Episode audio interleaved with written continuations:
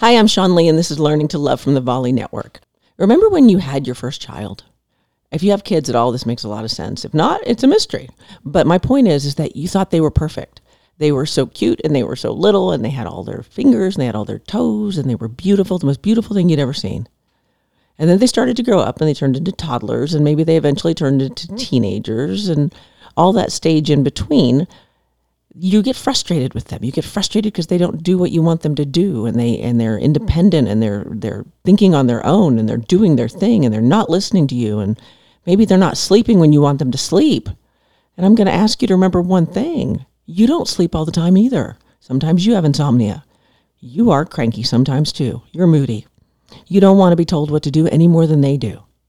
So as you raise your children, if I could go back and do anything different, I would have been more permissive. I would have worried less about what other people thought. I would have worried less about what I thought, quite frankly.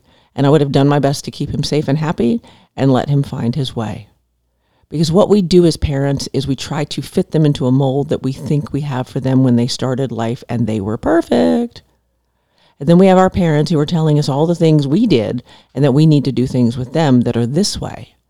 And I'm going to encourage you to let your heart be your guide it doesn't feel good to yell at your kids. It doesn't feel good to get them in trouble for doing things that are really, really natural. It doesn't feel good when they're getting on your nerves either. So you have to find a way to balance that space.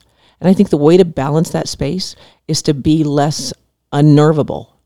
You know, if somebody can push your buttons, then you need to find those buttons because they're your buttons. They're not responsible for your for their pushing it. They're, you're responsible for having them. If your buttons weren't pushable, they couldn't push them.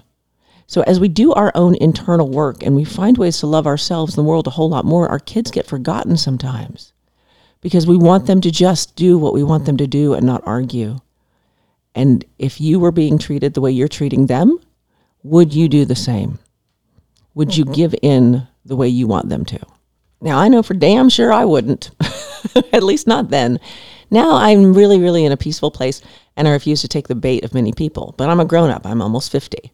Now, other people, little people, they don't have the skills yet. They only know that they're mad. And they're mad at you because you're trying to make them do something they don't want to do, even if it's for their own good.